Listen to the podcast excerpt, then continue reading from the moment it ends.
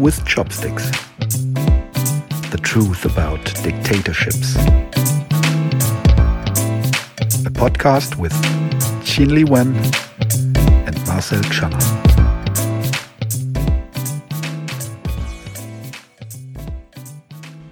Li Wen, the lab theory is back. The lab theory of the origin of the coronavirus. Exciting, right? Well, to me, it's not exciting. To me, it's just I feel bitter. You feel bitter. Do you know what? We've been, Of I course. remember our very first episode we recorded Yes. more than a year ago, and it was just like the kickoff of the pandemic. It it hasn't reached Germany back then, but I think it was in February 2020. I remember us talking about the probability of a lab leak. And I remember that we were just very careful, just you know, mentioning it that there were like uh, incidents in the lab in Wuhan like years ago from a professor apparently who sold lab animals on the on the local market or something, and he got punished for it, as far as I remember. Yeah, yeah, yeah. We didn't really dare to to to claim, well, it was a lab leak. We refrained from it, basically, right? Yeah. When I look back to that time, I mean, I was accused of promoting conspiracy theory on German TV when I in- received interview then uh, by my own family members Oh, really? Yeah. at that time. What it was, was it- tough it- time. yeah, yeah, yeah. I mean, in, it was a tough year, I tell you. Because I spotted the outbreak, China was trying to cover up in the very beginning. I was accused of uh, fear mongering and lying by German senior diplomat in EU. And then I was accused of spreading conspiracy theory by German family member. Well, before we now state that it was a lab leak, we still have to say, well, a lab leak is still not proved at all, right? It's- Everything is a hypothesis. Let's put it this way. Because you cannot prove that it originated from the nature either. There is no proof. There is no hard proof that it came from the seafood market. There is no hard proof in which part of the nature it came from. Journalists from Britain, from US, trying to go to Yunnan, there is a hypothesis that it originated from a well where there are many bats and it might originated from there. International journalists wanted to investigate into it and they were all stopped and kicked back and interrogated also by local authorities. So nobody can say that one thing is for sure because nobody know. But nobody can rule out. This is the thing. And for a year, more than a year, basically, well, at least six to eight months, I think, within the last year, Yeah. there was no discussion at all about lab theory. It was totally silenced. And, and now and now it's emerging again. Uh, indeed, it could be a lab leak. I mean, you know what was always strange to me within the last 12, 14 months is well, if, if China, if the Chinese government doesn't have anything to hide, why wouldn't they let the WHO into the country and examine the way they like to do it? But they actually filtered everything. So everything that WHO uh, received during their two-week trip in or research trip in, in Wuhan and around was actually filtered by, by Chinese scientists firsthand. And that was after months, half a year's delay. If we if we come back to the sabotage from China's side, I want to remind people again that in the very early stage of the outbreak, even before Beijing acknowledged there is an outbreak, there is a SARS expert who was the top SARS expert in Hong Kong called Guan Yi, who has visited Wuhan by himself without local government inviting him because he really was concerned. So he went there. He went to the Wuhan seafood market, which is said to be the origin place, and found out that everything in the market has been cleaned. The whole market was rinsed and he was scared to help because without knowing where the origin is it's very hard to contain it he learned how many people actually and how fast this virus has infected and he immediately escaped Wuhan and went back to Hong Kong and said, I've never seen something so scary in my life. And this interview was published on Chinese media. I actually have seen people mentioning it in English sources or social media, but no English media picked it up at that time. So the cover up actually started already very early, starting from excluding scientists from their own community. So, but now we're back at the at the point where we talk about lab theory. There must be reasons for this, right? Yeah, the a wonderful group DRASTIC. Right. Yeah. Basically, it's it's it's a group of of, of common scientists, uh, not really related to it. Scientists, uh, internet nerds, data researchers were digging in, in documents, official documents, Chinese documents, American documents too. Yeah. American documents, scientific data banks. And this group, um, DRASTIC, they are called now, right? Decentralized Radical Autonomous Search Team. And uh, they were complementing each other by doing little research here, a little research there. And piece by piece, they put together a puzzle that finally cannot prove that it is a lab leak, but it puts on a table a lot of questions why the lab theory hasn't been discussed for quite a while.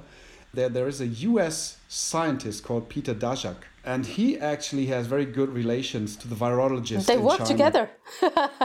And interestingly, Daszak is the driving force behind a letter that has been published by the medical journal The Lancet very early in the pandemic, last year, February or March. 27 scientists in this letter abandoned the idea of a conspiracy theory, saying that this virus is not man made. And the perception was well, there was no lab leak, but the letter actually abandoned just the idea of a man made virus leaking out from a lab. That perception went along very well with the, with the interests of the Chinese government. And also the questions of Daszak's interests pop up here at that point because Daszak, years ago, founded the Eco Health Alliance, an, a foundation that cares about wildlife and stuff, funds into research, into projects. They are financed with 17 million US dollar by the US government per year.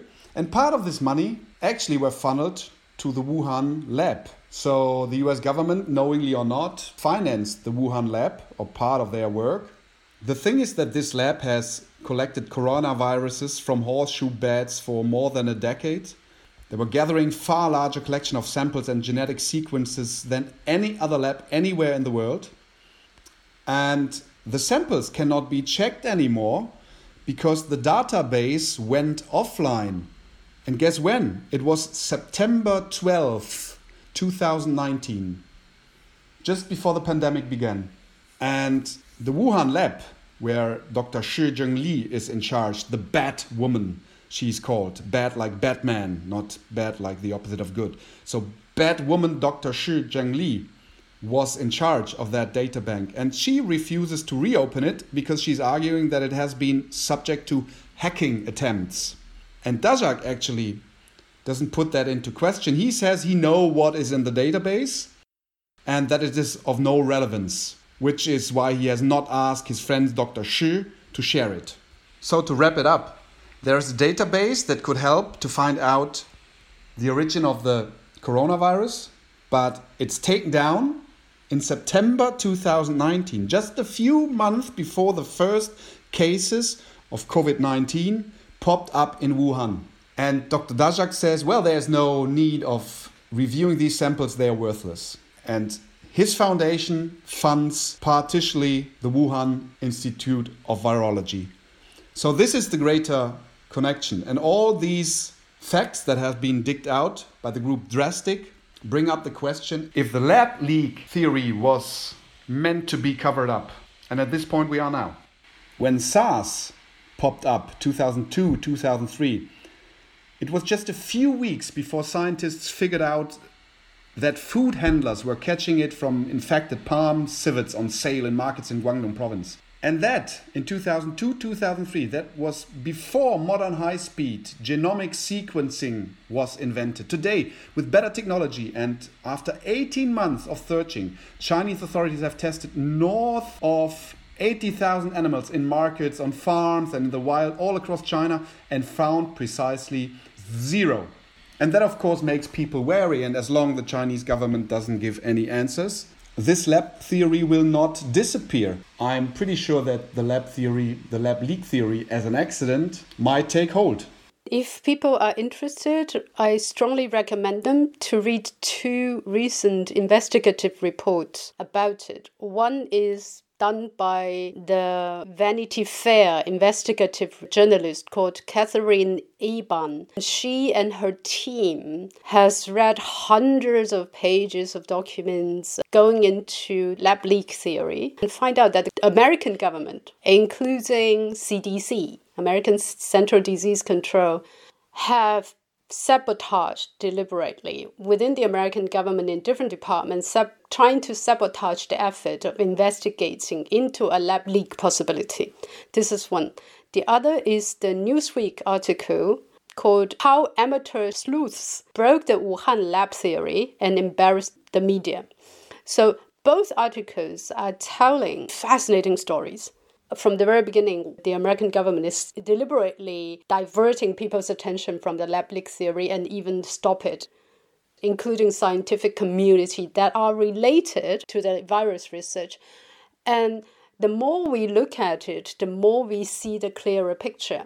Obviously, first of all, the Wuhan virus lab is doing gain of function research, which means to study the pathogens to understand how it spreads from animal to human, from between human, by enhancing the function of the virus. So, gain of function research is forbidden in the US. Otherwise, you're possibly creating a super virus that endanger the whole human. So, in the US, they stop it.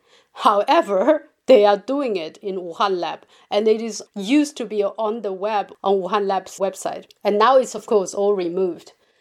But the funding from the US to Wuhan lab has started very early on, going to Shi Zhengli. On Shi Zhengli's resume, the US government support counts for more than $1.2 million over five years.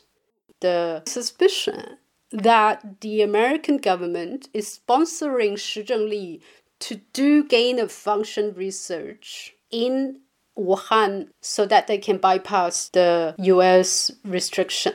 And that is why they are so much in a panic that anything pointing close to the Wuhan lab might burn their own ass. This is very, you know, understandable motivation to blockade such effort of investigation.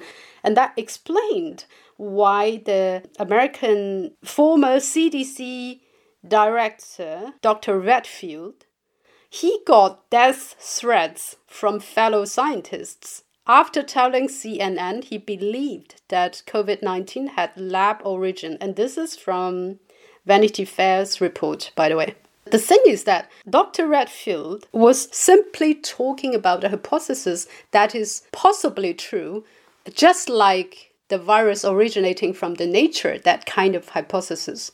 And this is scientific attitude we are talking about, right? If you don't know, if you have no evidences of any origin of the virus, then you have to keep open to any possibilities. And how come scientists suddenly become so violent and send death threat to their counterpart, to their peer, simply because he raised a hypothesis? There is a lot of interest involved. There's lots of people's funding and projects and the future career involved. Well, yes, actually, that's that's that's the bottom line. So it, it seems there is a, a, cover up of a lot of things, and that now makes people wary and it, it triggers more demand for research. I'm not very positive that the Chinese government will accept uh, another WHO team coming to Wuhan, and if there would be a continuation of of the examination in China, I think the circumstances wouldn't be less different to to the last time, which means they're the Chinese scientists were in the lead. So the, the question is will we ever find out the truth? I'm not really sure about it. There is an additional connotation to this. I mean, I'm not only mentioning about how China bullied the whole world during the early time of the pandemic, you know, like scolding Italian ambassador because Italy decided to stop the commercial flight between China and Italy in early stage and that forced Italy to reopen the commercial flight and you know brought Italy all this disaster immediately after that.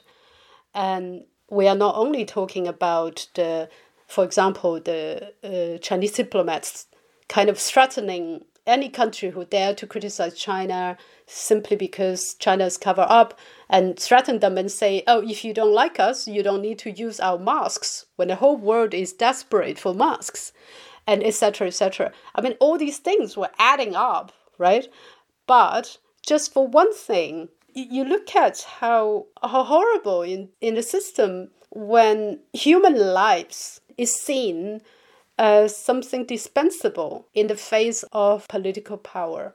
Your natural instinct is to feel angry. I'm sure that the turn of feeling of people in this past year towards China is kind of driven by this sort of fear and like angst or anxiety.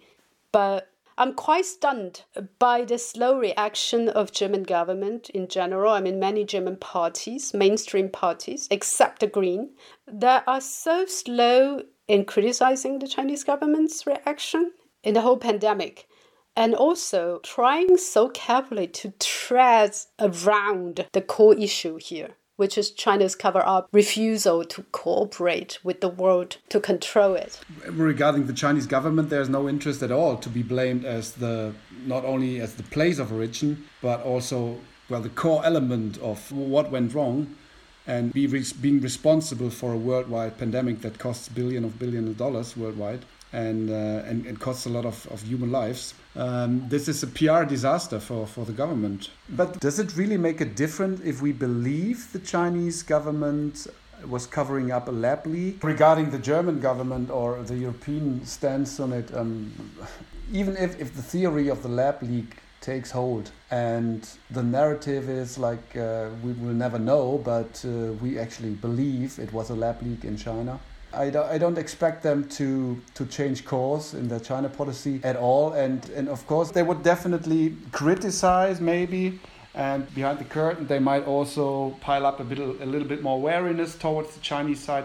But officially, I think their stance will be the same, basically. I mean, the Chinese government is not too trustworthy. They know for many years now, and still they they acting um, wishfully that China is a good partner, trustworthy, and with a positive attitude towards partnership. I think that wouldn't really make a difference within Europe. In the US, I don't know. It's different. The thing is that, uh, funnily now, uh, it was Donald Trump, right, who actually we always labeled as the biggest liar in presidency in the US history. Um, he's the one actually. He was uh, sustaining that theory like many many months within his last year of his presidency. Donald Trump rose to power because he grasped what people have sensed. The common people in the United States suffer a lot from the globalization and the neoliberalism, market fundamentalism, which means that capital flows out of the US into China, uh, adding wealth to the top riches, but not creating a future for the millennium generation, which is completely understandable anger because the capital chase after profit margin. And in China, they have a higher profit margin because they have no labor protection. So you can have cheap labor there. You can pollute China's environment without any cost and get money into the pocket of the, the, the top rich. So American people look at the life there. The, the younger generation, half of their life they have to pay the debt for going to university. They don't even have money to, to raise children and give the children a better future. Many of the middle class are going down the drain. That is where Donald Trump grasped this kind of resentment and rose to power and he has been anti-integration with China. It's called chimerica. There's a word fabricated by an American uh, China expert called chimerica, which is a kind of integrated interest fusing U.S. and China together that only benefits the the, the elite. And so, Trump was against this chimerica process by theory, and he rose up to the ladder. And of course, he immediately adopted this suspicion on a lab leak. The theory he adopted very early on because he has no psychological obstacle there to acknowledge that there's something bad in China. But you have to see that from Wall Street to Hollywood, from Washington to Seattle to Chicago, there was so much Chinese money in it that even the China's the think tanks or you know people who are making policy advisories and investors and Hollywood film directors and they were all speaking for China. It's a huge investment involved. This whole America fusion has created a monster of our time. I start to understand it now. In the beginning, I was very confused and angry, completely cannot get around it. Why? Europe and US, the most intelligent, most worldly people refuse to call out on China. And then I see how America is, you know, using the American government is using Wuhan lab to, to do the gain of function research in virus. And then I see also all the interest involved. And interests giving us a hard time. They're giving us a hard time in policy making, for example, because we have to integrate all these interests. Generally, I'd say interests are worth to be integrated in policy making, of course, but only if society benefits as a whole, or at least certain groups of society that need support from the rest of the society, then these interests need to be integrated. But when we formulate policies towards China, we always integrate the interests of very exclusive groups, of sometimes single people, and their interest is not necessarily identical with the interests of society. And I also believe that it is these interests that talking us into that we are so dependent on China. You can argue that, of course, a decoupling from China would be very, very hurtful for us. But on the other hand, it would be hurtful for China as well. And it wouldn't be as hurtful as some people are telling us. I think we are still strong enough as liberal democratic societies to just dare a little decoupling, to show our muscles, to show our strength, to show our values towards an authoritarian regime. But we're actually not doing it because we're afraid, because we're so dependent. And you see that a lot of people are already convinced that we are so dependent from China that there's no way out for us. There's no way out. And, you know, creating reality has always something to do with believing. So, what do I believe?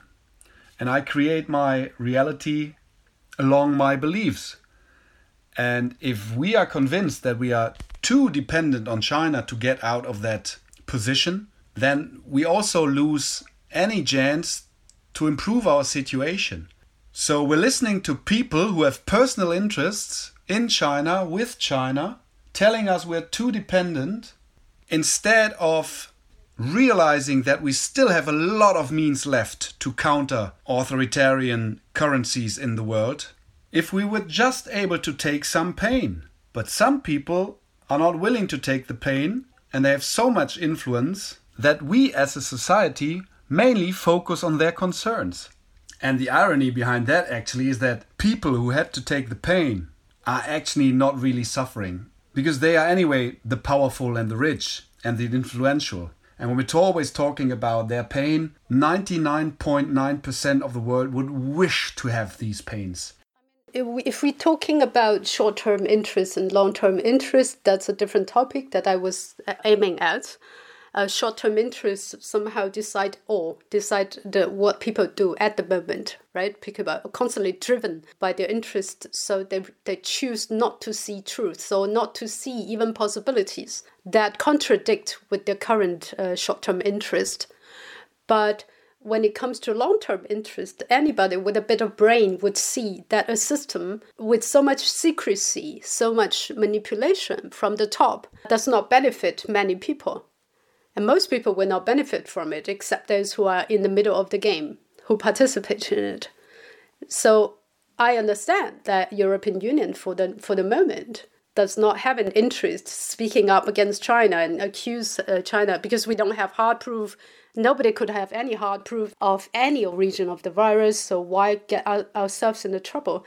But I think in the long run, the threat is very clear. Today, it could be one virus, 10 years later, another virus, or something else. The expansion of China's interest, uh, like uh, sneaking into the middle of pillar industry of Europe, and etc. When it comes to this sort of thing, a long term strategy is, of course, not beyond the picture to, to plan a long term strategy against this sort of invasion or the negative impact that could be created by China's secretive, highly centralized power structure. You know, but I sometimes think does it really make a difference if it's a lab leak or no lab leak for our long term strategy towards China? Does it change anything? Or are we anyway clear of our long term approach and we will not let it taint by another incident that should make us gain more mistrust towards the government, the Chinese government? You know, it's like once your reputation is spoiled, you just can behave like however you want to. And, and I wonder if we are at this point already that it really doesn't matter what the origin of the virus is and if we as a European Union, well, care at all. Do we really care if it comes from a lab or not when we're thinking about our future relation with China? How could how could anyone even say that? Who cares? I mean, millions of lives are dying. No, I mean, how could people simply erase millions of lives' existence without getting any emotional response from others? To what level have we sunken to in our civilization that we think a government that is responsible because of its cover up and deliberate kind of sabotage of the free flow of information and investigation costed the world millions of lives and millions to come. I mean, in developing countries, India is still suffering. How could people just say it doesn't make a difference? I don't get it. I mean, I do see this attitude, by the way. Because because they would argue they would argue, look, I mean, China's economical growth makes us create jobs and it makes us create existences. Does it? Uh, and, and so we actually even out even out the fatalities on one hand, uh, but the, the upside is that we that we create possibility for wealth and for for better lives. And so I no, I mean China is not creating wealth. China is creating wealth for for the top ones. The wealth gap in every democracy is widening because of that. Well, a lot of people will, will answer you. No, if you argue this way, a lot of people will tell you, no, look, they have pulled out, how many are we now? 600, 700 millions Chinese out of poverty. This is how they would argue. And say so they, they create wealth not only for the rich but also wealth for, for the for the poor people, uh, yeah. common people. I mean this is something that the sentence itself that China pulled these people out of poverty is already a wrong assumption China was one of the richest country in the world because you have the most hardworking people. And what made them poor? It was a fucked up system of communism that forbade them from making wealth. And the, the moment that the, the totalitarian government removed its hands from the private sector, the country prospered. It's not the effort of the government.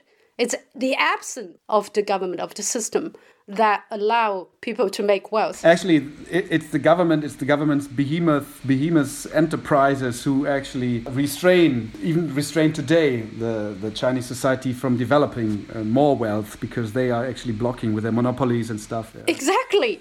Oh, talking talking about that, actually, I have new anecdotes to, to, to, to add.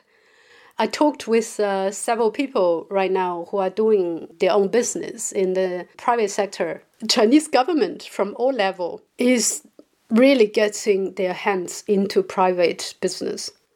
I have heard of local village entrepreneur after creating 5,000 job opportunities being sent to jail and the company is devoured by the government.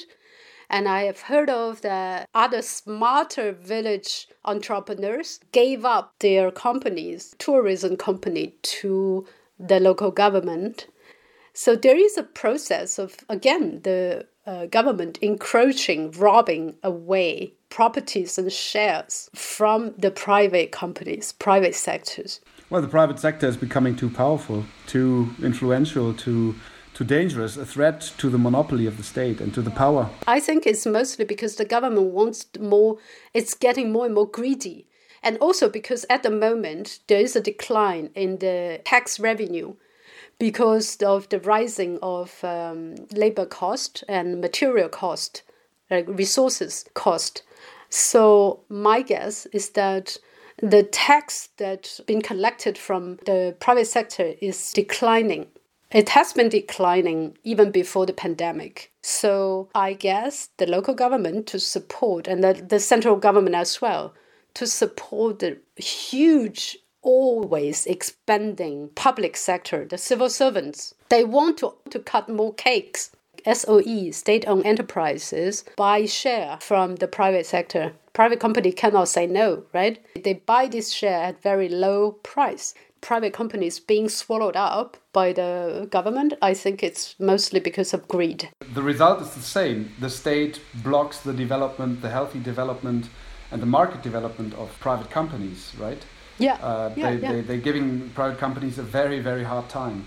And so, yeah, we, we, we've been, yeah, we've, we've been coming from that, that figures of six or 700 million pulled out of poverty. And this is actually not the real case. I agree that uh, you can't say they've been pulled out, but rather it was the Chinese people who actually jumped out of poverty, well, at least on a certain level, and just a certain share of society, but they did yeah, it because exactly. they suddenly had the freedom to to, exactly. to do the things they can do best, right? And they are smart, pragmatic um, uh, people with uh, with good business ideas, and, and, and that made them actually the step forward. And and still, it's the government who holds them back. They're still pulling in the other direction with their own interests, right?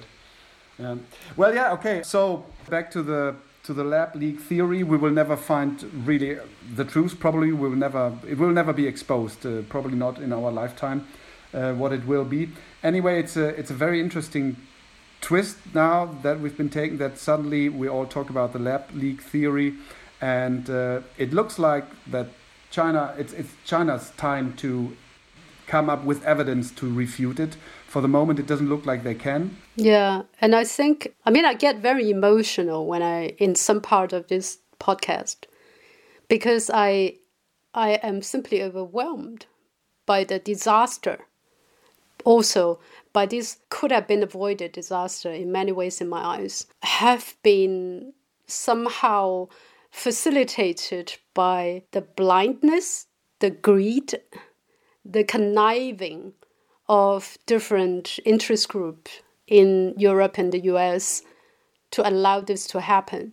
And, it and is, that is, know, yeah, yeah. it is an exhorting example also for how we as a society and also the mainstream media how easily actually we we can be distracted right you just need some authoritative voices it seems like they are able to to silence all that uh, well critical reflection on the things right Exactly, exactly. And I think this is actually a good lesson for democracies to learn because we are all humans. We all make mistakes. I mean, I also make mistakes in some of my judgments along the way, but I proved myself to be more prescient with a lot of things simply because I know more about China. And that is a different lesson to learn, I think, also for me. I used to have so much respect, like I almost worship scientists community as gods because I believe they have a lot of methods, methodology to, to prevent mistakes than I do. Until I finally see that in this story that scientific community also have their interests. We are human beings. We are driven by different motivation, etc. The most important thing is that we counter, we check, we examine, we cross examine to get closest to truth. And that kind of attitude, I think, is is the strength of democracy. In China, you would never have such an opportunity. Well then, okay. Exciting topic. I think we will come up with it uh, again later, later this year, maybe. Let's wait for more to come. Yeah. Take care. It was good talking to you. Good talking to you. Bye bye.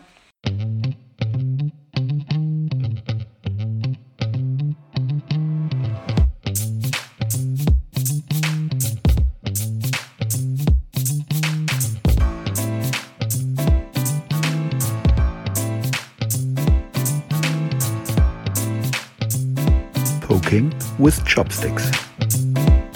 The truth about dictatorships.